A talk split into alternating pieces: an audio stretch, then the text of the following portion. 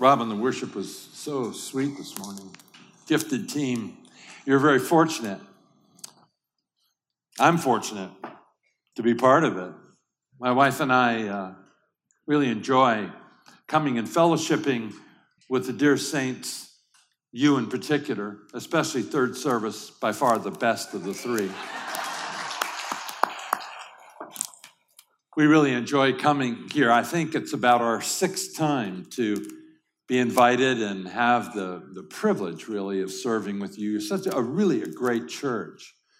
Um, I think I have told, and, and this is honest, I'm not lying to you, I have told at least a half a dozen people within the past six, eight, ten months that as I have these blessed opportunities to go to various churches and minister, uh, I enjoy coming to Surprise um, more than any. And, and that's true. I don't know why exactly, but just I feel comfortable here. Becky feels, well, Becky kind of. Me more. I'm really happy to be here. No, she's happy to be here too.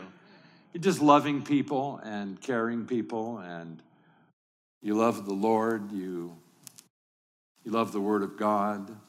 You're obviously impacting this region.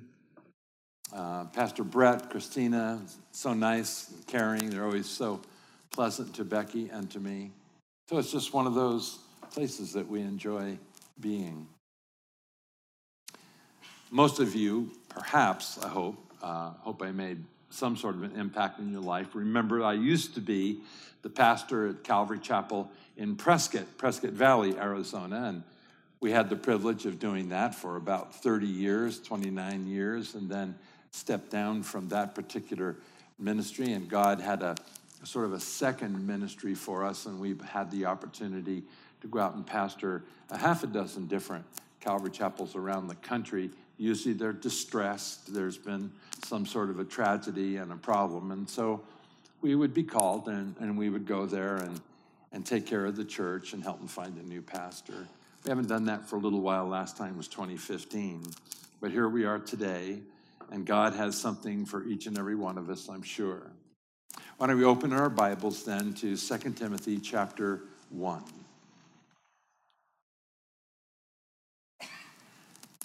If you glance up at the screen, you'll notice we're going to be looking at verses 15, 16, 17, and 18. And I've given the message a title Profitable and loving friends. Profitable and loving friends.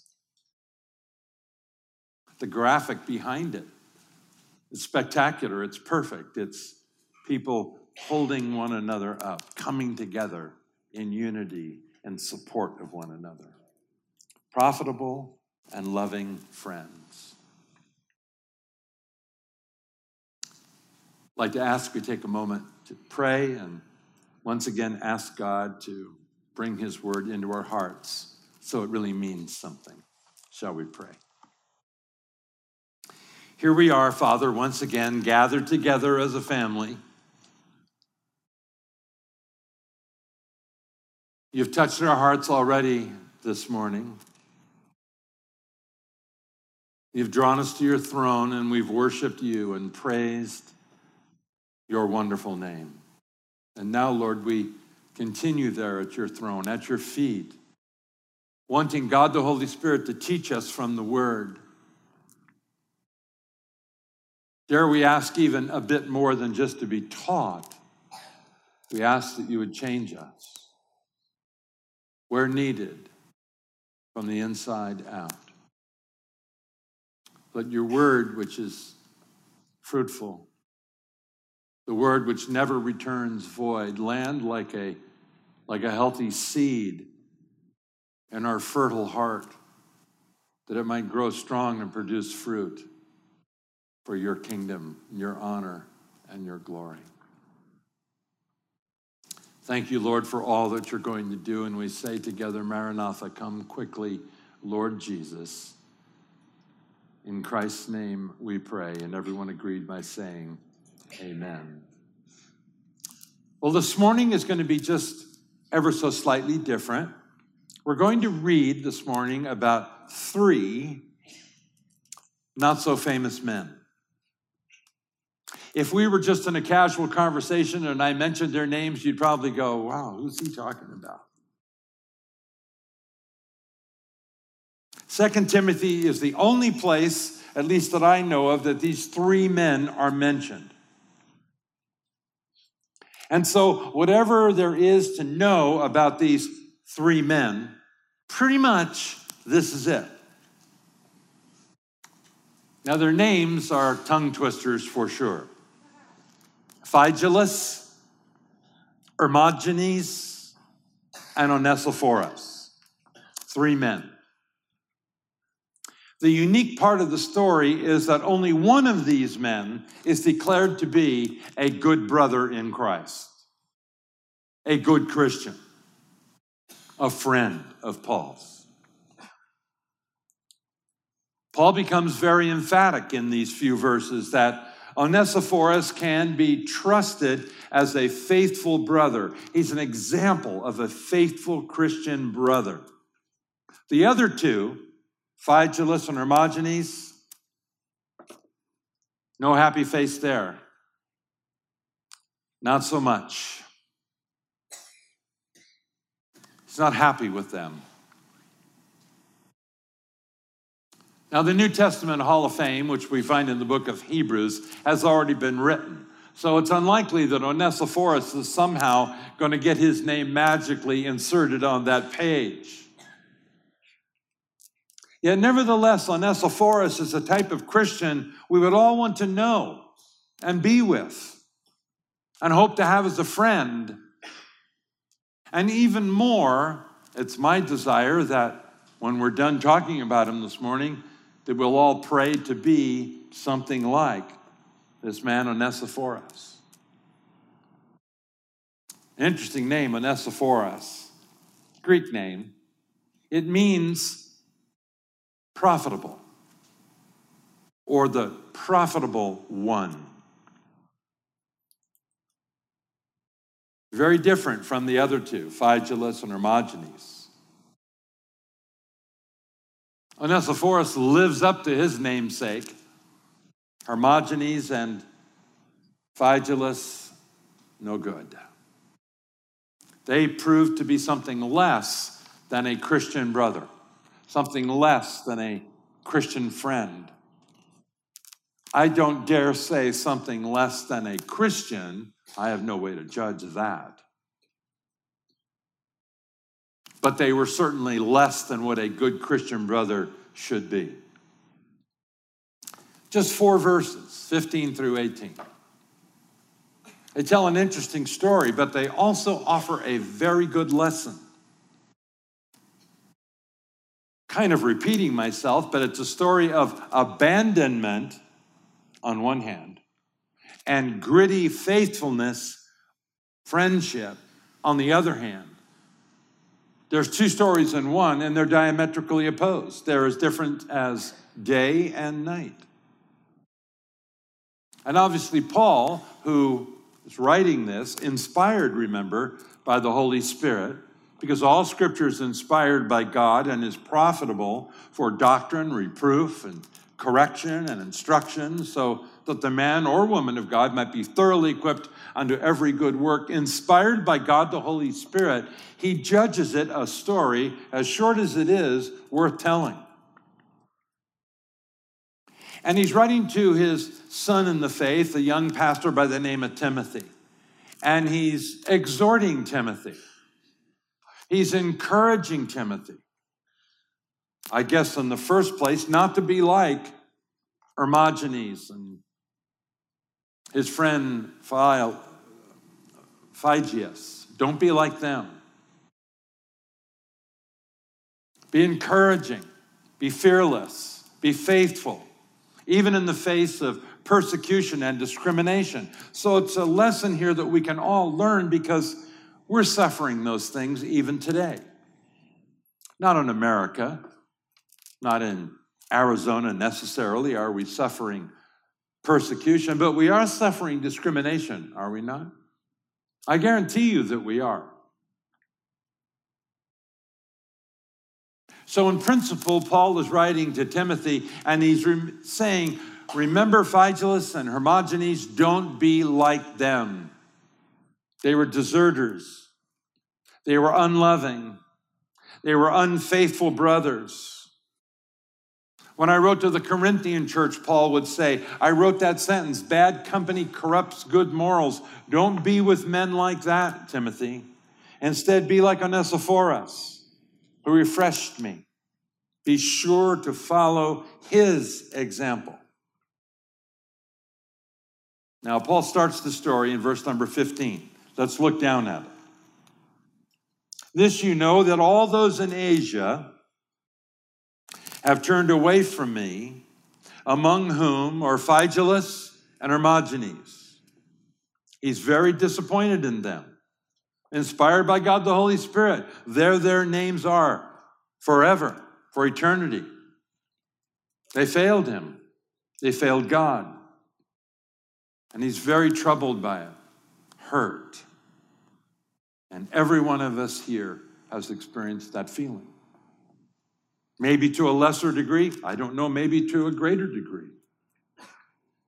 Friends, supposed friends, pretty much aborting our relationship in a time of need, abandoning us, leaving us in the lurch. It hurts, doesn't it? It's really bothering Paul.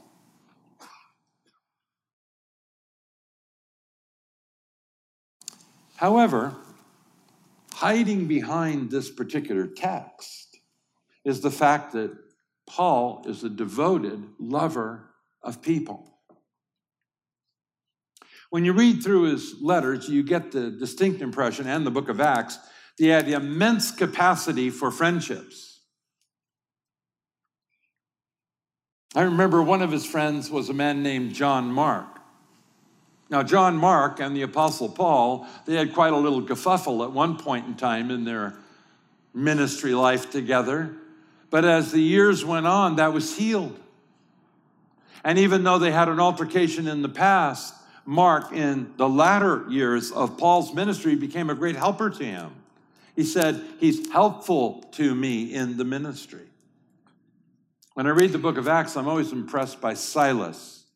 He accompanied Paul on his second missionary journey. They went all over the place. Boy, was he loyal, was he a dear friend. And then there was Epaphroditus from the Philippian church. He was one of the few who came to see Paul in Rome the first time Paul was arrested. Clearly, he loved Paul, and Paul loved him, and they were close. When you read through the Ephesian letter, Paul mentions a fellow named Tychicus, and he refers to him as, I quote, a dear brother or dearest brother, would be the most accurate translation. There was Tertius and Amplias, quote, whom I love in the Lord, and Barnabas. I just like Barnabas. Who could forget Barnabas? The son of encouragement. I don't know where Paul's ministry would have been were it not for Barnabas, who actually kind of stood up for him and spoke for him and introduced him to Peter, James, and, and John and the others in the Jerusalem church. And of course, there was Luke, who was always there with him, keeping a diary of all the things that were happening. And then there was young Timothy and young Titus.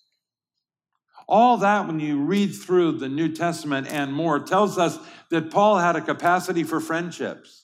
He had many close friends, many close brothers and sisters in Christ. It's important to remember because sometimes people get the wrong impression of the Apostle Paul. Sort of that he lived in an ivory tower of of, of spiritual intellectualism, you know, highly educated man, which he was with little time for people, but that's just not true. Paul, just like his master Jesus, was all about people. I've learned from experience that sanctified, maturing, developing Christians are always all about people. That's the only way you can really quote, succeed, end of quote, in the church is to be all about people. In your Christian life, you have to be about people. You can't be an isolationist. You can't pull back, shut the blinds, close the door, turn on the TV, and call it a day. That's not what Christians are called to do. You know, we're filled with God's Holy Spirit. Greater is He that's in me than He that's in the world. And the fruit of that Spirit is love. Love others. So love is just part of our DNA. That's who we're supposed to be. It's frankly just expected of us. You know, the book of Romans is pretty high and, and lofty for sure. It's the thesis of Christianity. But if you read in his closing comments to the Roman church in that letter, he mentions 33 different people, people he knew about and loved. And 24 of those people that he mentions live in the city of Rome. And that's impressive since when Paul wrote that letter to the Roman church, he had not yet visited. Yet he had heard about them and he knew about them and he was praying about them. Clearly, Paul had a big, well, he had a large heart for others. When he wrote to the Galatian church, he penned these words Bear one another's burdens. And how many times did he say one another in his writings? But bear one another's burdens. Listen to this now. And so fulfill the law of Christ. Significant. And when he writes about different people that he was friends with in his ministry and his travels, he seems to know where each one of these people are, geographically as well as spiritually how they're doing. And according to his letters, if you heap them all together, he rejoiced in those people and he prayed for those people repeatedly. And when they were up, he was up. When they were down, he was grieved. So always remember the Apostle Paul people, relationships, friendships were inherent in the heart of the Apostle Paul. And now, today, as we look at this passage of Scripture, a man named Onesiphorus is heavy on his heart, a fugitive slave, converted in Ephesus, served with Paul in Ephesus, and now years later had remained absolutely loyal to Paul. And as Paul writes this letter, he's lonely. He felt abandoned. And according to chapter number four, only Luke remained with him. There had been others Titus, Timothy, Crescens. They were all good men, but they'd moved on to other ministries. Totally honorable, but they weren't there any longer. But then he mentions a man named Demas, and he says, Demas has forsaken me. That's a big word. Alexander the coppersmith, later in this letter, had done him, quote, much harm, end of quote. Much harm. Not just harm, but much harm. So he's reminding Timothy or telling Timothy that he senses or feels like he's been deserted by a sizable number of people. The kind of people my father back in his day would have called them as fair weather friends. Fair weather friends. Check out verse number 15 one more time. This you know that all those in Asia have turned away from me. All those in Asia. Now, I don't want to contradict the Bible because I understand that every word is inspired, but I'm just wondering if, in the literal sense, all really means all. And it almost seems like it can't. Can't mean all in the most literal sense. But the defections were uh, quantitatively high and confounding. And so it felt like everyone had walked away from him. And I know exactly how he felt. Pastors all feel that way. Have a healthy, vibrant congregation like this one. I don't know. 1,800, 2,000 people show up. But 15 people begin to complain, and they form a little group, and they have this to say and that to say, and sooner or later it filters back to the pastor, and it sounds like everybody is unhappy. Oftentimes, someone will come up to a pastor and say, Pastor, uh, we've been talking and we think. What they really mean is the person I was talking to who was listening to me, I'm assuming they agree with me, we think. And we sounds like a number that's could be ginormous, but it's probably just one or two. But because, like Paul, pastors are there to love people, help people, teach people, support people, care for people, marry people, bury people, do whatever they have to do to love people. When those complaints come in, it feels like a whole bunch of people are unhappy. And so for Paul, it seems as if the majority of Paul's one time supporters had now forsaken him, like Demas had forsaken him. But in this little paragraph, he's especially hurt by Phygelus and Hermogenes. Their failure in their relationship was particularly painful to Paul.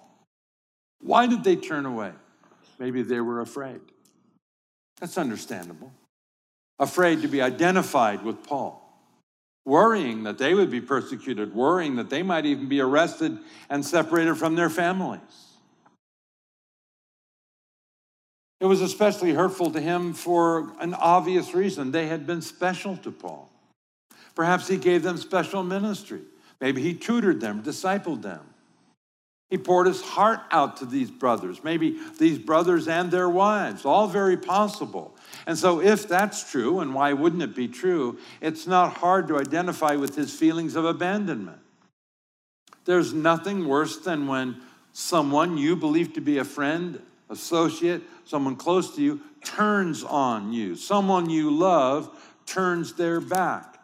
And most of us in this room have experienced that at one time or another, either in ministry or family or maybe even in marriage. It's very painful. And Paul's being real here. Solomon, smartest man who ever lived, he wrote these words A friend loves at all times. A friend loves at all times. A brother, meaning the same thing, a friend, is born for adversity. And clearly, these two men, Phygelus and Hermogenes, did not come up to that standard. I think they at one time had been close associates with Paul, co labored with him. Church leaders, they showed promise, personally discipled. In Paul's mind, they were the last ones that he would suspect of cowardice, betrayal, ingratitude, and rejection. I never want to be counted as a man like that. Paul felt like he was waylaid Once side by side, they had turned from him, walked away from him. They were key players in a shameful and hurtful desertion, and no doubt they spoke with others and drew others out with them. Brothers and sisters, never, ever do that. It's sinful. Don't ever, ever do it. I understand things. I've been in the ministry a long time. There's an issue, pray it through carefully. And go talk to the person that you need to talk to. Talking beyond the person that you need to talk to is sinful. Don't ever do it. It isn't godly. It's not wise, it's not clever, it's not anything but sinful. And it's painful. It's painful when it works its way back around and lands on the pastor's heart or the servant's heart or the worship leader's heart or the associate pastor's heart or a brother and sister's heart. Just don't do it. It's sinful. There's no other way to judge it. And it hurts. Paul was wounded. He thought they loved him. So it was very, very painful. You know, I was thinking about that pain. You have to be in a true relationship with a person or with people in order for them to hurt you. Now, I know some of you, and I've been here before, and you've been very nice and polite to me and to my wife, and we enjoy coming here, but we're not necessarily intimately connected. So, if after church, and I'm trying to say goodbye to you, and you say something to me that's unkind, yeah, I'm not going to feel good. I'm going to get in the car and I'm going to tell Becky, or she's going to tell me, and we're going to talk about it for a few hours. But probably by the time we get back up to Prescott or wake up tomorrow morning, we're going to go, well, whatever. Why would they say that? It doesn't make any difference to me. However, if we have a close, intimate relationship and you're mean spirited to me, or you did something painful to me, it's going to deeply hurt. There's a difference. Hurt comes when you have known them and loved them and served alongside them, and then they choose to hurt you. So the bottom line is when you love people, it does make you vulnerable. When you love people, it does make you vulnerable. Whether you realize it or not, sure, I've been preaching for a long time, but I'm quite vulnerable up here. Am I not? So I'm sharing my heart and I'm expounding the scriptures to you for you to embrace or reject. Here's some advice if you don't want to get hurt ever, then don't give yourself to anyone. Anyone. Of course, as loving Christians, that's really not possible to do because of the DNA. And our command is to love all men everywhere. So being hurt is just part of the Christian life. It's painful, it's terrible, but in the long run, it isn't necessarily lethal. And if embraced properly, hurt, rejection like that will conform you into the image of Christ. What do you do with the pain of rejection? or the pain of someone turning away from you when you're in great need. You embrace that pain and you pull it into your heart and you let it live in your heart for a bit. Paul wrote Philippians 3:10 and he said that I might know him and the power of his resurrection. That's a full sanctuary. That's a happy life. That's a big offering. That's people getting saved. That's evangelism all over the world. I want to know the power, the greatness of his resurrection. But I also want to know, gnosko, and experience the fellowship of his suffering. What, Paul? You want to experience the cross? No, not really. I don't want to die on a cross. But I want to know and embrace the rejection. We beheld his glory, the only begotten of the Father, who came and loved but was rejected, crucify him. I want to feel some of that rejection in my life from time to time because according to Paul in Philippians 3:10, it will conform me into his image and after all, isn't that what I want? Don't I want God to work in my life and make me more and more like Jesus? Well, if that's the case, then I'm going to have to hurt once in a while. I'm going to have to experience some rejection. But what I don't want to be is the one who institutes the pain. And so he says to Timothy, don't hang out with guys like this, and don't you ever be like one of them. And with regarding our personal relationship, Timothy, stand with me, suffer with me, well, follow me as I follow Christ. And so he, he lays a pretty heavy chunk of lumber on those two men that betrayed him. But what's interesting is that Paul does not dwell, this is only a very short paragraph, he doesn't dwell on those men for long. Paul, I think, made a better decision. And there's a good lesson there. Don't dwell on negative people very long. Negative people just tear you down, they just drag you down, they just pull you down, they just get you depressed and discouraged and grumpy. Don't dwell on them. Say a quick prayer for them. And be like Paul, who chooses to focus now on faithful Onesiphorus even though the others deserted him and hurt him, Onesiphorus, he remembers, was loyal for a long time, even to the end. And so he avoids dropping deeper into depression or despair or discouragement, and instead he starts celebrating and applauding Onesiphorus. And Paul praises and remembers his dependability. He praises and rejoices in his noble character, which Paul attributes to the Lord. And he uses Onesiphorus to Timothy and anyone else who would read this letter as an example of faithfulness. Verse number 16.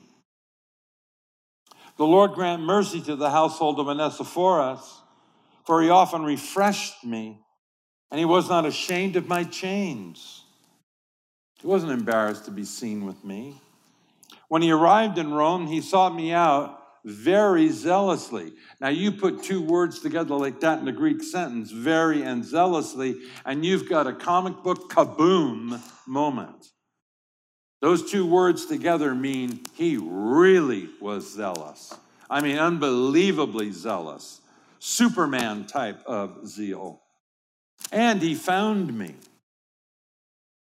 The Lord grant to him that he may find mercy from the Lord in that day. And you know very well how many ways he ministered me back in Ephesus. Proverbs 18, Solomon writes, A man who has friends must himself be friendly, but there is a friend that sticks closer than a brother. That is Onesiphorus. John 15, Jesus declared when teaching his disciples, This is my commandment that you love one another as I have loved you. Greater love has no one than this, than to lay down one's life for his friends. That too describes Onesiphorus. But the question facing us this morning, and especially me since I'm standing here, does that describe me? Me.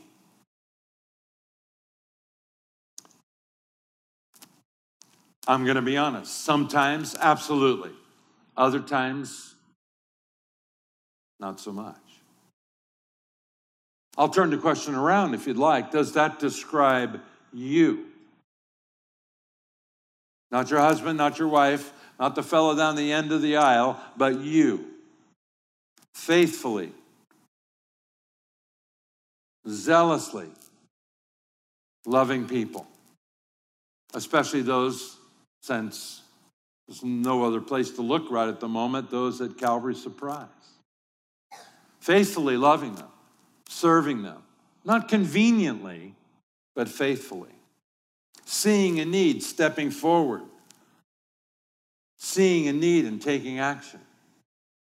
Paul was clearly moved here as he retold how Onesiphorus sought after him with zeal and how he ministered to Paul with mercy.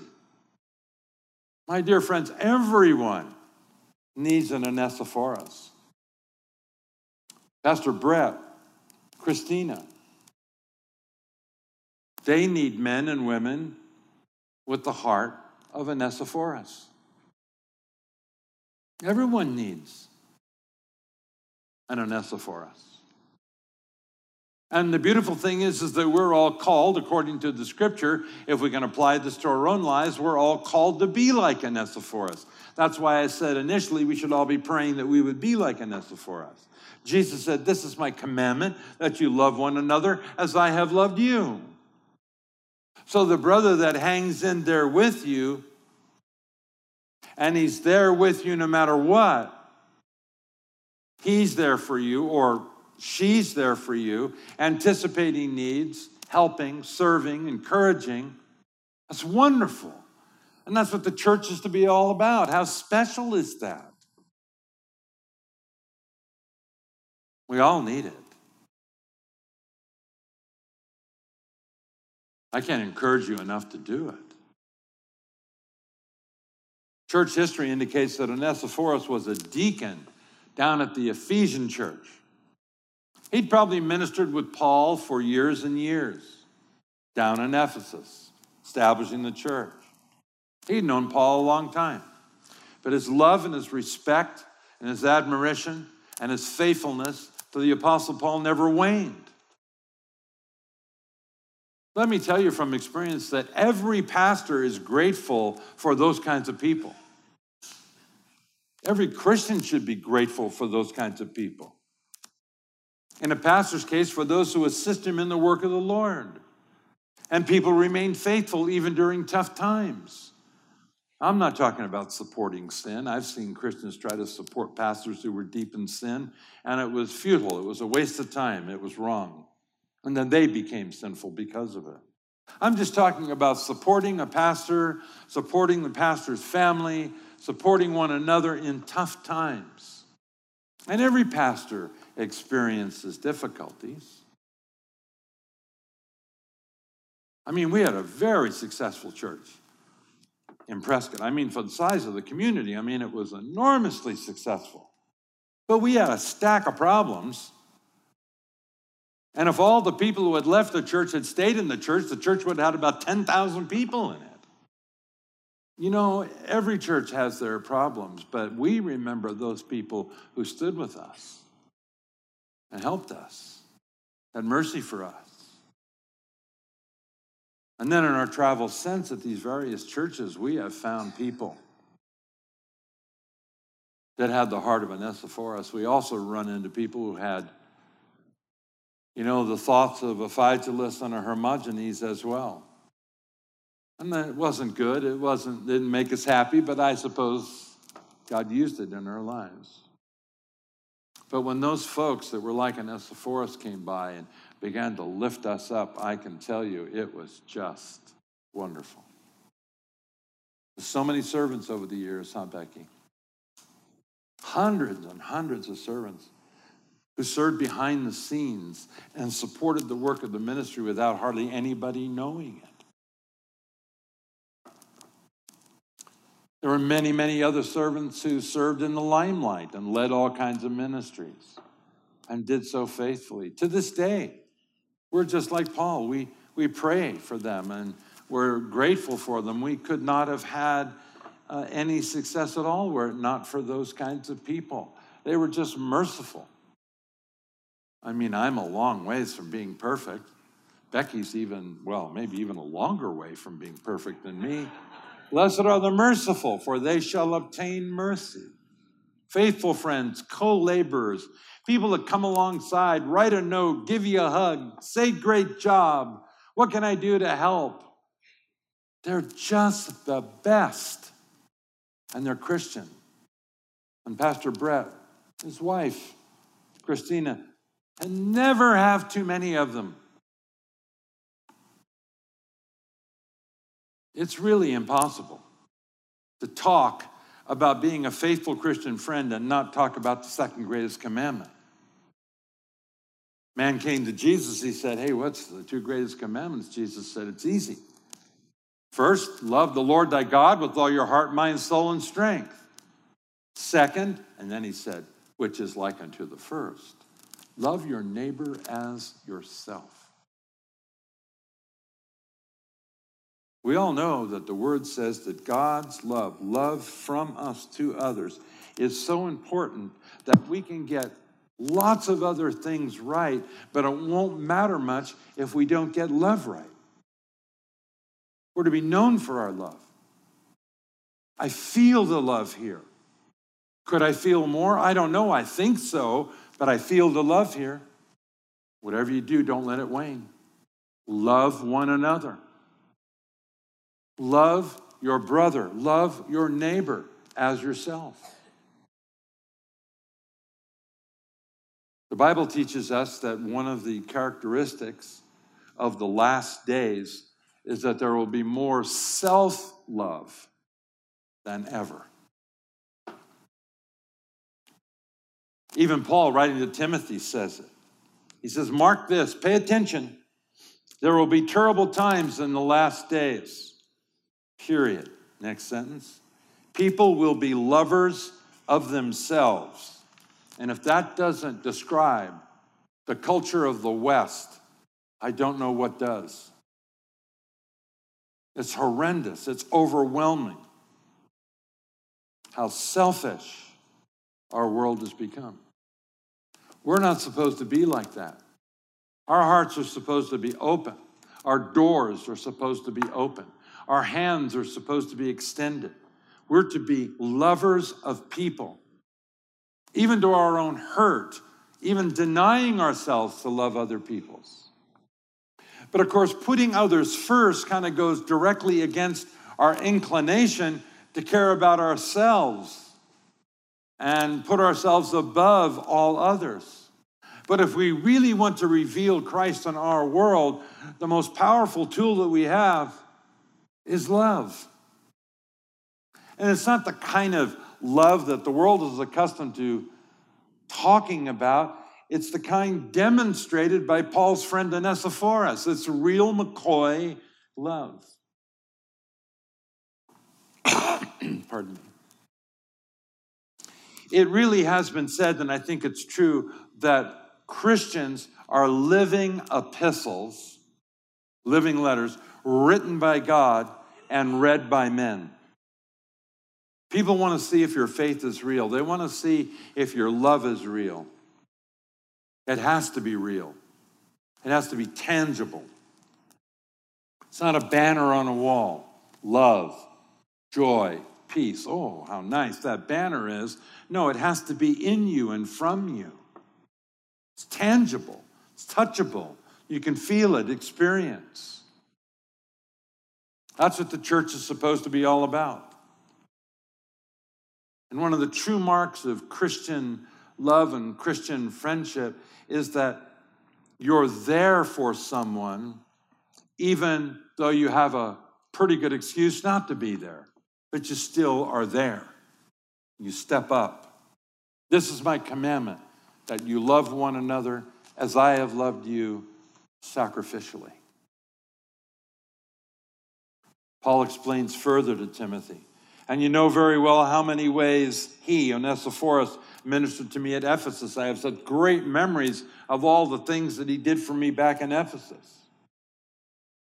So he served Paul more than just once or twice, but he served Paul in many ways. He's a great guy, great Christian brother. I hope I'm like him. I am like him to some degree, but I need to be conformed and changed to be even more like him. Someone here might be tempted to say this morning, you know, but I don't have an Onesiphorus in my life. I don't have someone who, who would look after me or reach out to me or help me if I had a need. And I would say, Well, I understand that. And I'll, i pray that God would bring you that person. But in the meantime, go out and become one because it's more blessed to give than it is to receive. And if you want more caring, supportive, intimate kind of friends, then be one yourself. And don't be selective in who you love, and don't be selective in who you serve. And always remember that you cannot outgive God. You can try, but you can't. If you give to his children, he will respond in kind, he will bless you. Jesus was emphatic when he said, Give and it shall be given to you. Good measure, pressed down, shaken together, and overflowing. I think there's a basic need for each of us to have an Onesiphorus in our life. But there's also a basic need, it's in our DNA, that we become one too. And it's something the Lord would not want us to take lightly. And it has a lot to do with agape love, I understand. And Onesiphorus seemed to understand this love and be yielded to let God work. Look at verse number 17.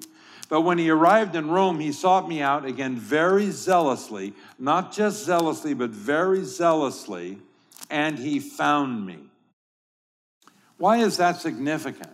because Onesiphorus had never been to Rome before. He was from Ephesus. He didn't know his way around the city. And parts of the city had been burned by Nero's madness. And it was kind of dangerous to be a Christian. And locating Paul wasn't easy. Church historians, I don't know how they know this, but they claim that Paul was actually in prison, but hidden from other Christians. No one knew where he was. But Onesiphorus, he searched. He looked hard. And love drove him on. He knocked on doors, had dialogue, asked dangerous questions. Some Christians saying, Onesiphorus, just go home to Ephesus. You're not going to find Paul. Forget about it. You're going to cause us all a lot of grief if you keep doing this. Not all were as dedicated as Onesiphorus. Sometimes he'd knock on the door, and I bet they he'd just mention Paul, and they'd slam the door in his face. But Onesiphorus would not give up. He would not stop asking. He would, he would not stop knocking. He would not stop looking simply because he would not stop loving.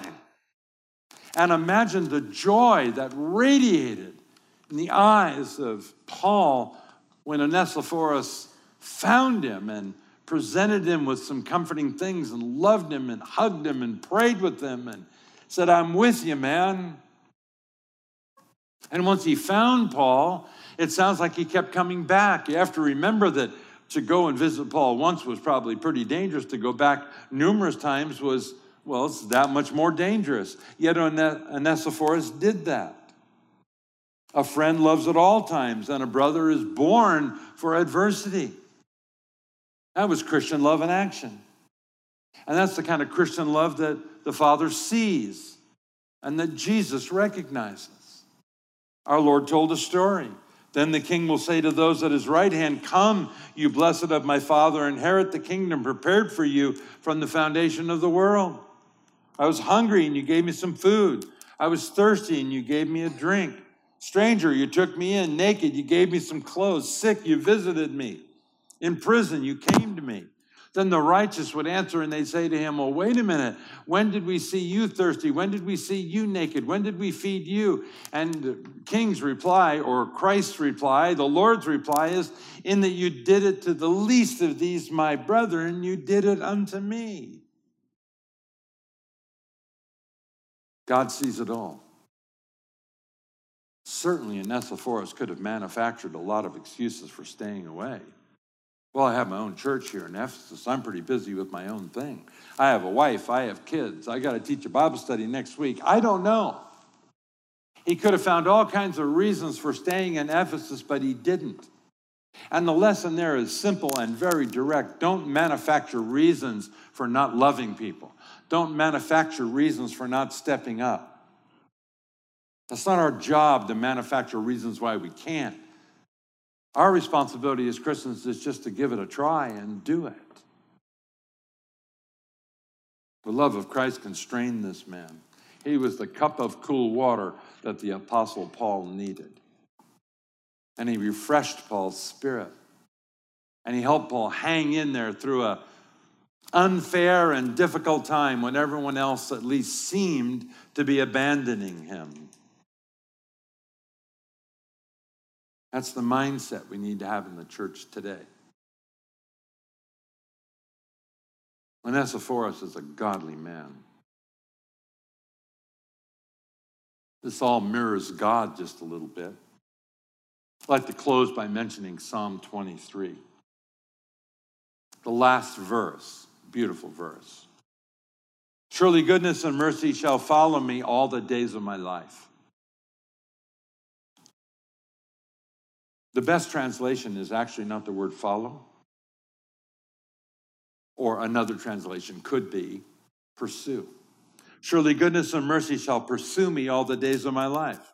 He's singing about God's love pursuing him, pursuing him, going after him. I remember when God was pursuing me. Any of you who are hunters in here, you understand the concept of pursuing something. Sometimes Becky and I watch that program, what is it, Below Zero.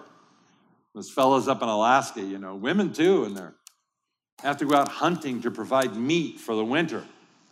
They got to shoot a big 2,000 pound moose and then freeze the meat somehow by leaving it outside, basically.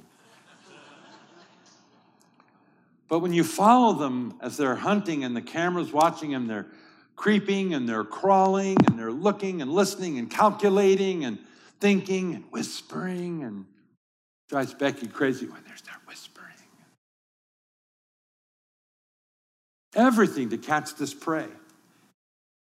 Well, in essence, that's what Onesiphorus did. He pursued Paul. He was totally focused. I've got to find Paul. And when he found him, he just loved him. If you want to be valuable in God's kingdom, pursue people. Pursue others with a heart to love them. So often, especially as the church begins to grow, we look at our own lives and we say, I don't know what I'm doing that's significant in the kingdom of God. A few months ago, I spoke with a, a servant. He was a great guy. And he was sharing his heart and he said, I don't feel like I'm doing anything in the kingdom of God. I, I, I, I, want to do more. And I couldn't disagree with him more. Not that he couldn't do more, but I had watched him for four months. And he had impacted family after family and life after life with little things, small things, just by loving them or helping them or moving them or fixing something. He was great in the kingdom of God. And the fruit that he was producing was tremendous. He just didn't see it. And it might be the same for you. go, what am I doing? Well, just love people. On the surface, it might not look so big and important to you, I mean, you're not playing the piano and singing like an angel. I know that, but that can only go so far, as as important as it is. We're not known for a great singer and a piano player, are we? We're known for our love. So, all that to say, when the opportunity presents itself, I want to encourage you as a wonderful congregation in a community that needs Christ, be like Onesiphorus. Hermogenes, Phygelus, forget about it. Have the heart of Onesiphorus. And your Father, who sees what you do in secret, will reward you openly.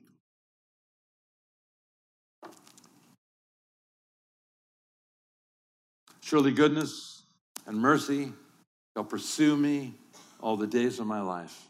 I remember when the Lord pursued me, pursued my dear wife. Oh my goodness. Just out of the blue. Over a two week period of time, started pursuing me. Until a Monday night came along. And I said to my wife, Monday night, why are we going to church on a who goes to church on a Monday night? What? Three hours later, I was born again absolutely, completely, totally different man instantly. Everything was gone. Everything that was wicked and sinful. And I had quite a bag full of it. Most of my trouble started in the Marine Corps. And back in that day and age were accentuated when I was in Vietnam. I brought them back with me and they were ruining our marriage and ruining our life and hurting our children, hurting me, and they were offending God. Absolutely no doubt. And in a moment of time, as he pursued me for those two weeks with different people saying certain things to me, and then that night when he finally caught my heart, I was born again and everything changed. Do you sense that God might be pursuing you? Probably is. Why am I here today? It's awfully quiet in here. You must be listening to me or sleeping. Wake up, O thou that sleepeth. Do you need Jesus Christ in your life? You know, I've talked to a few fellows here and there, and they say, Well, I used to go to the Methodist church, I used to go to the Lutheran church, but now I'm at Calvary Chapel, and I'm sure all for the right reasons. But that's not necessarily the same thing as accepting Christ as your Savior and being born again. Jesus said, Truly, truly, a man must be born again if he's going to see the kingdom of God. So that the old things pass away and everything becomes new. And it has nothing to do with infant baptism. It has nothing to do with baptism when you're nine years old either. It has everything to do with what you believe in your heart. And if you believe that Jesus Christ is the very Son of God, the second person of the Trinity, in the beginning was the Word, the Word was with God, the Word was God, and the Word became flesh and dwelt amongst us, and we beheld His glory of the only begotten of the Father full of grace and truth. And God so loved the world that he gave his only begotten Son, that whoever believed in him would not perish but have everlasting life. You believe that, bring that into your heart, and amen, you are born again. That's what has to go into your heart. So, have you believed that? Have you received Christ as your Savior? If you do, all of your sins lay at the foot of that cross, gone. His blood was everywhere that day, and his blood came down and washed away all those sins from your life. So you're a new creature in Christ. And when you receive that kind of love, it's so overwhelming, it made me cry for weeks. You know, Marines don't cry, but I cried. I was just so overwhelmed by the forgiveness of God that I wanted to love other people. And that's the way Christians are. And that's the way you can be if you'll receive Christ today. It changes you from the inside out. I know I don't need to tell you this, but listen carefully. Washington is not going to change, and it's certainly not going to change you. Only God can change you. Only the Holy Spirit can mold you and fashion you into the creature that God wants you to be. If you'd like to receive Christ this morning, you just need to recognize that. Just recognize it. And then make a sincere effort to repent. Uh oh, I recognize there's issues here that I need to repent from. Of course, I can't really do a very good job at that, so I need God to help me. And with God's help, oh, now I can pull away and then just open your heart and receive. So it's recognize, repent, and then receive the grace of God. His grace abounds for each one of you. So let's close our eyes and let's pray. And let's ask God to touch our lives. If you need Christ or you're a prodigal and you need to return to Jesus Christ, say this prayer with me Father in heaven. Speak it from your heart, in your heart to God. He knows your heart. Father in heaven, I come to you this morning in the name of Jesus Christ, Savior, and I want him to be Lord. And I believe that his sacrifice on the cross dealt with my sin. And this morning, I reconfirm I believe in him. I come to you this morning for the very first time to tell you that I believe in you. And I believe not only you died on the cross and shed your blood, but you rose from the dead as well on that first Easter Sunday morning, on Resurrection Sunday, that you came out of the tomb.